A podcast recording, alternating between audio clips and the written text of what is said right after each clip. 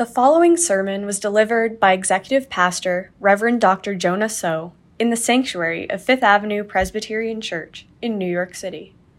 We welcome you to worship with us every Sunday, in person or on live stream. For details, go to fapc.org.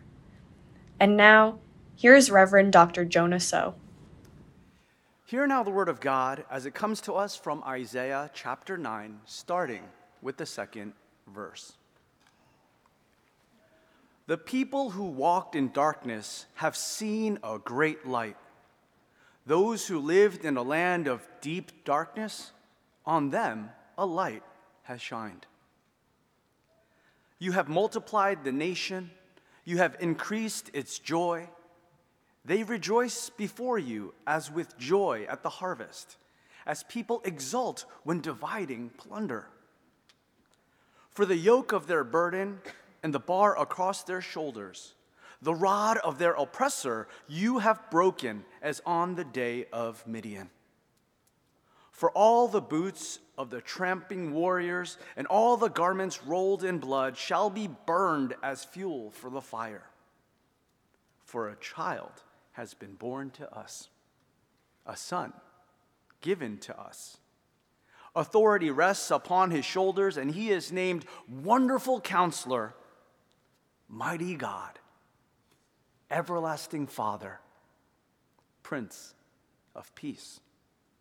His authority shall grow continually, and there shall be endless peace for the throne of David and his kingdom. He will establish and uphold it with justice and with righteousness, and from this time onward and forevermore. The zeal of the Lord of hosts will do this. This is the word of God for the people of God. Thanks be to God. In 1956, Mickey asked Sylvia a question. When asked, How do you call your lover boy? She said, Come here, lover boy. and if he doesn't answer, she'd say, Oh, lover boy. And if he still didn't answer, she'd simply say, Baby. Oh, baby. My sweet baby. You're the one. of course, she crooned it much better than I ever could my first experience with Sylvia's answers was in the context of Patrick Swayze's Johnny Castle and Jennifer Grey's Baby Houseman's flirtatious rehearsal scene in 1987's Dirty Dancing. In 2022, however, we are asking a question that would seem unrelated to the song called Love is Strange by Mickey and Sylvia. Because we're asking, what are we going to call this baby?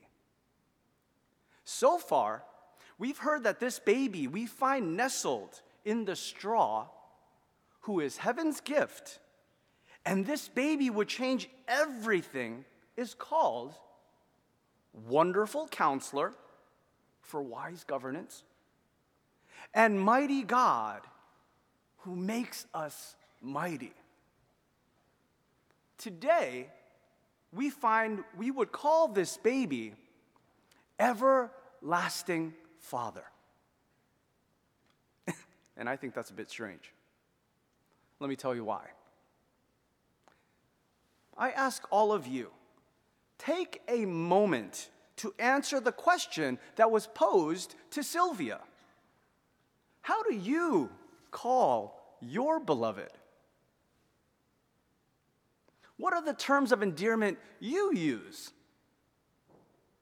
Baby? Dear? Sweetie? Darling? Bay? In my home, a few get thrown around, but we mainly go with hun.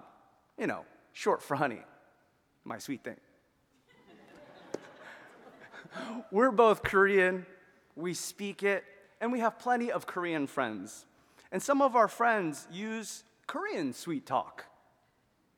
There is a popular one that Jennifer has never used with me. that is the term oppa.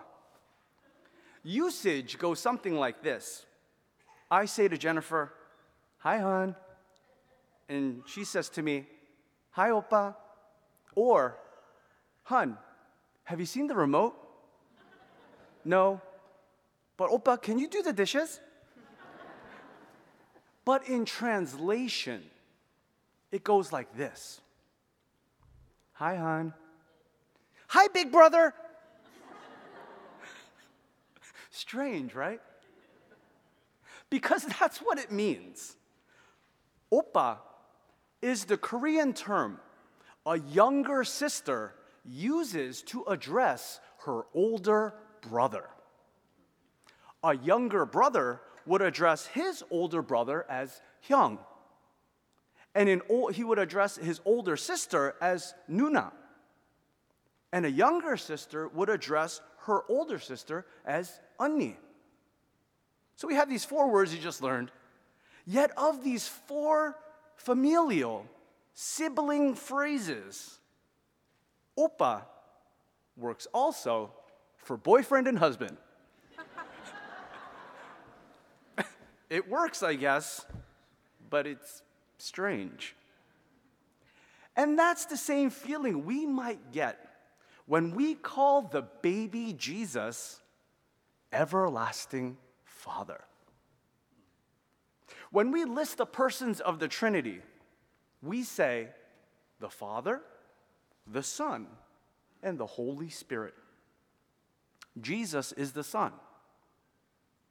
In the Gospels, Jesus taught his disciples to pray by saying, Our Father in heaven. As he hung on the cross at Calvary, Jesus cried out to the Father, how then is Jesus the Son to be called everlasting Father? If you need a visual of the quandary of calling the Son of God the everlasting Father, take a look at the cover.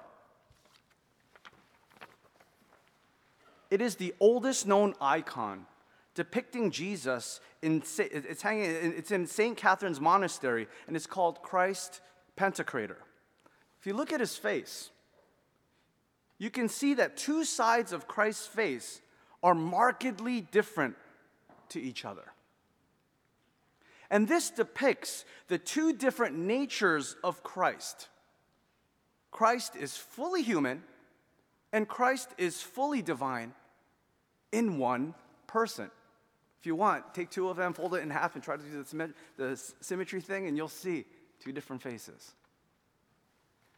I mean, we could probably rename this picture Christ, Oppa, my brother, my husband. See, it's, it's just kind of awkward. But let's just do it, though. Let's just do it. Let's examine together why Jesus is the everlasting Father. So, first, the Father.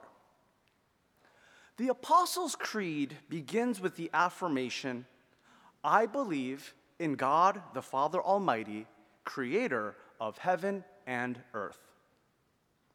We relate the Father with the act of creation. The first verse of the Bible reads In the beginning, God created the heavens and the earth. Life comes from God. One of the more unique and particular biblical celebrations of God as Father is found in Psalm 68, verses 5 and 6, that says, Father of orphans and protector of widows is God in, in his holy habitation. God gives the desolate a home to live in. He leads out the prisoners to prosperity, but the rebellious live in a parched land. In making commentary about these verses, Walter Brueggemann writes God is praised because God protects widows, and orphans, the most vulnerable in society, as well as prisoners. Thus, the Father God is attentive to the vulnerable and unproductive, a theological claim that is reflected in the Torah provision for widows, orphans, and immigrants. Ancient Israel is to care for and protect precisely those God is attentive to. I am Avery and Harvey's father. I care for them and protect them. But make no mistake, I am thrilled when someone comes along to care for them and protect them. But I know that the good times will come to an end and they will send back my children with some iteration of the message they are yours. but God doesn't do that. God sends no one away because all are God's. All belong to God's family. Before going to the cross at the Last Supper, Jesus tells his disciples that he will not leave them orphaned. While on the cross, Jesus sees his mother nearby, and next to her was his disciple and close friend, John.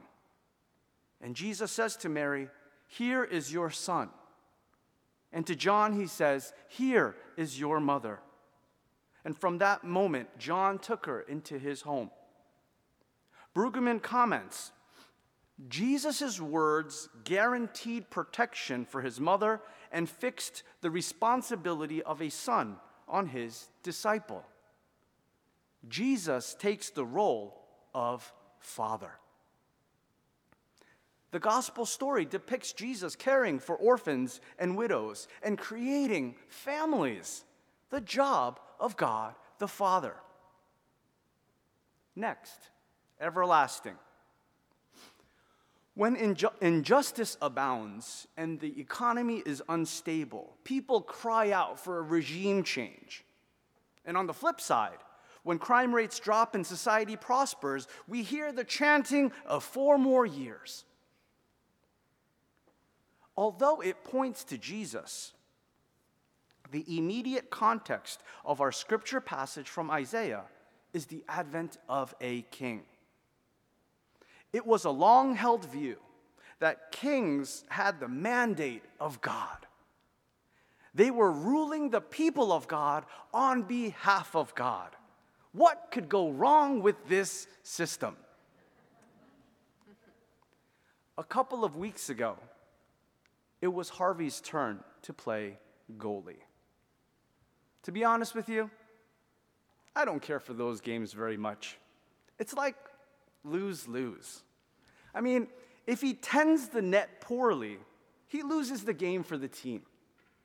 If he does a great job, the parents rave and say crazy things like, You should be the goalie more often. Making me retort in my head, No, yours should.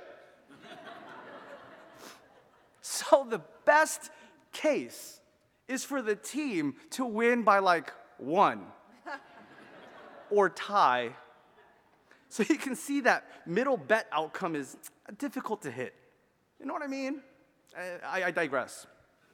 So there's this point in the game where our team is on the attack. Everyone is looking that way, holding their breath, hoping for a goal.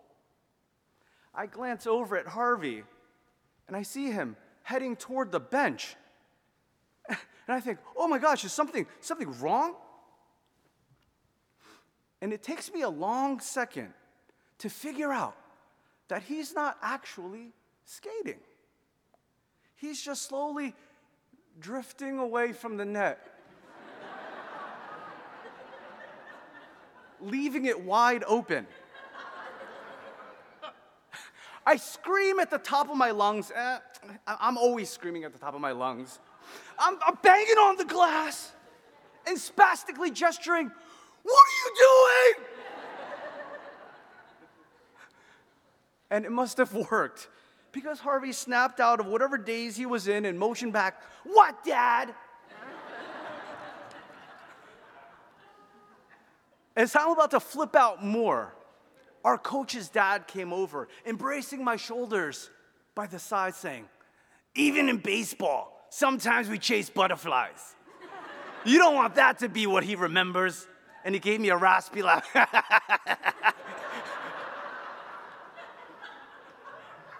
and he assured me it would be all right. And I believed him. A short while later, Harvey made a spectacular save that had all the parents congratulating me. Oh my gosh, great job, Dad. And coach's dad ran over to say, That's what you wanted to remember. And I was so thankful and inspired for that attention and personalized coaching that I had received from coach's dad. You know, I, I really, it was a touching moment, and I really felt like I was gonna change. But I didn't. Alas. I share that because the, the succession line of kings after David and Solomon were a lot like me. A few scattered parenting victories, but lots more failures. There were 39 kings, and out of 39 of them, only eight were good. The others did what was evil in the sight of God. They led people away from God. They did not serve the people with justice. They stole from them. God judged the kings who were to shepherd God's people. And because they could not do it, God declared God will come and do it God self. The baby nestled in the manger is the one who creates a reliable and sustained family of safety and belonging for all.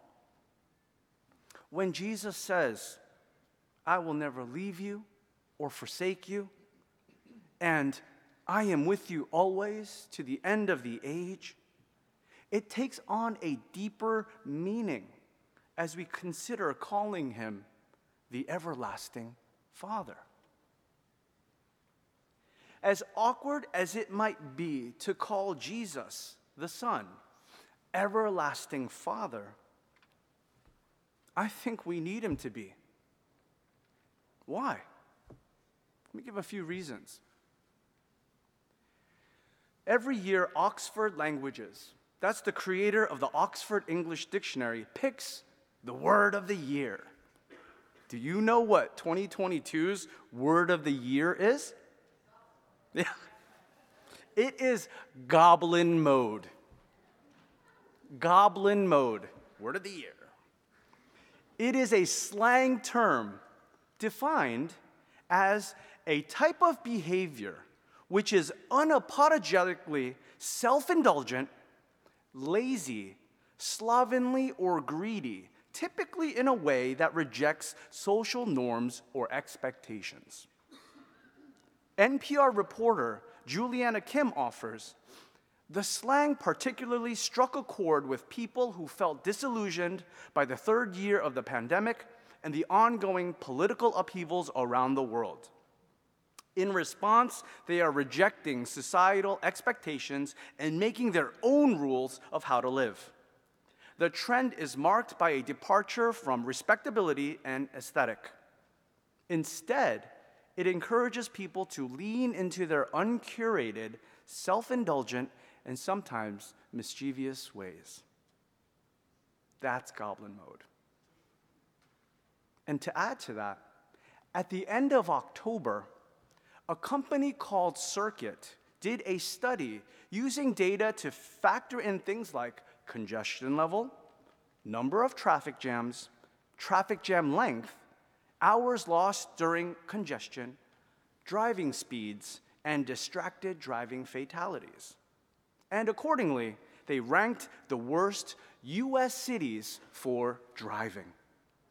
You want to take a guess who was number one? New York City. And the median rent for a Manhattan apartment in November hit $4,033, up from $3,964 in October. And while the average rent fell slightly to $5,249 in November, that is 19% over what it was at the same time a year ago. And to wrap all that in a bow, the country is facing a triple threat of influenza, COVID 19, and RSV. 1010 Wins recently reported that there were children in the ER that had been waiting 12 hours to be treated. Goblin mode has us trending toward selfish ways of being that are being amped up by conditions that increase stress, fear, anger, and frustration. And as a people of faith, as much as I would want to sell it that we're immune, we are not immune from these realities. But as a people of faith, we have access to a remedy that comes in various ways of hope, love, and joy. Jesus is wisely governing and making us mighty. He will not leave us orphaned, He will not leave us or forsake us. The everlasting Father is working and creating a rela- reliable and sustained family of safety and belonging for all. And this community, this his body, joins in the work that we proudly, as we proudly declare, this is God's house, all are welcome. And there is indeed joy in that. Family of faith, rejoice in the Lord always. I will say again, rejoice. May the everlasting Father joy carry you from this place and inspire you throughout this week until we meet again. May the grace, hope, peace, and love of God, the Creator, Redeemer, and Sustainer, be with us all now and forever. Amen. We hope this sermon has been meaningful to you and given you a measure of hope, encouragement, and good news. If you would like to make a donation to support this audio ministry, please visit fapc.org/give. Thank you and blessings to you on this day.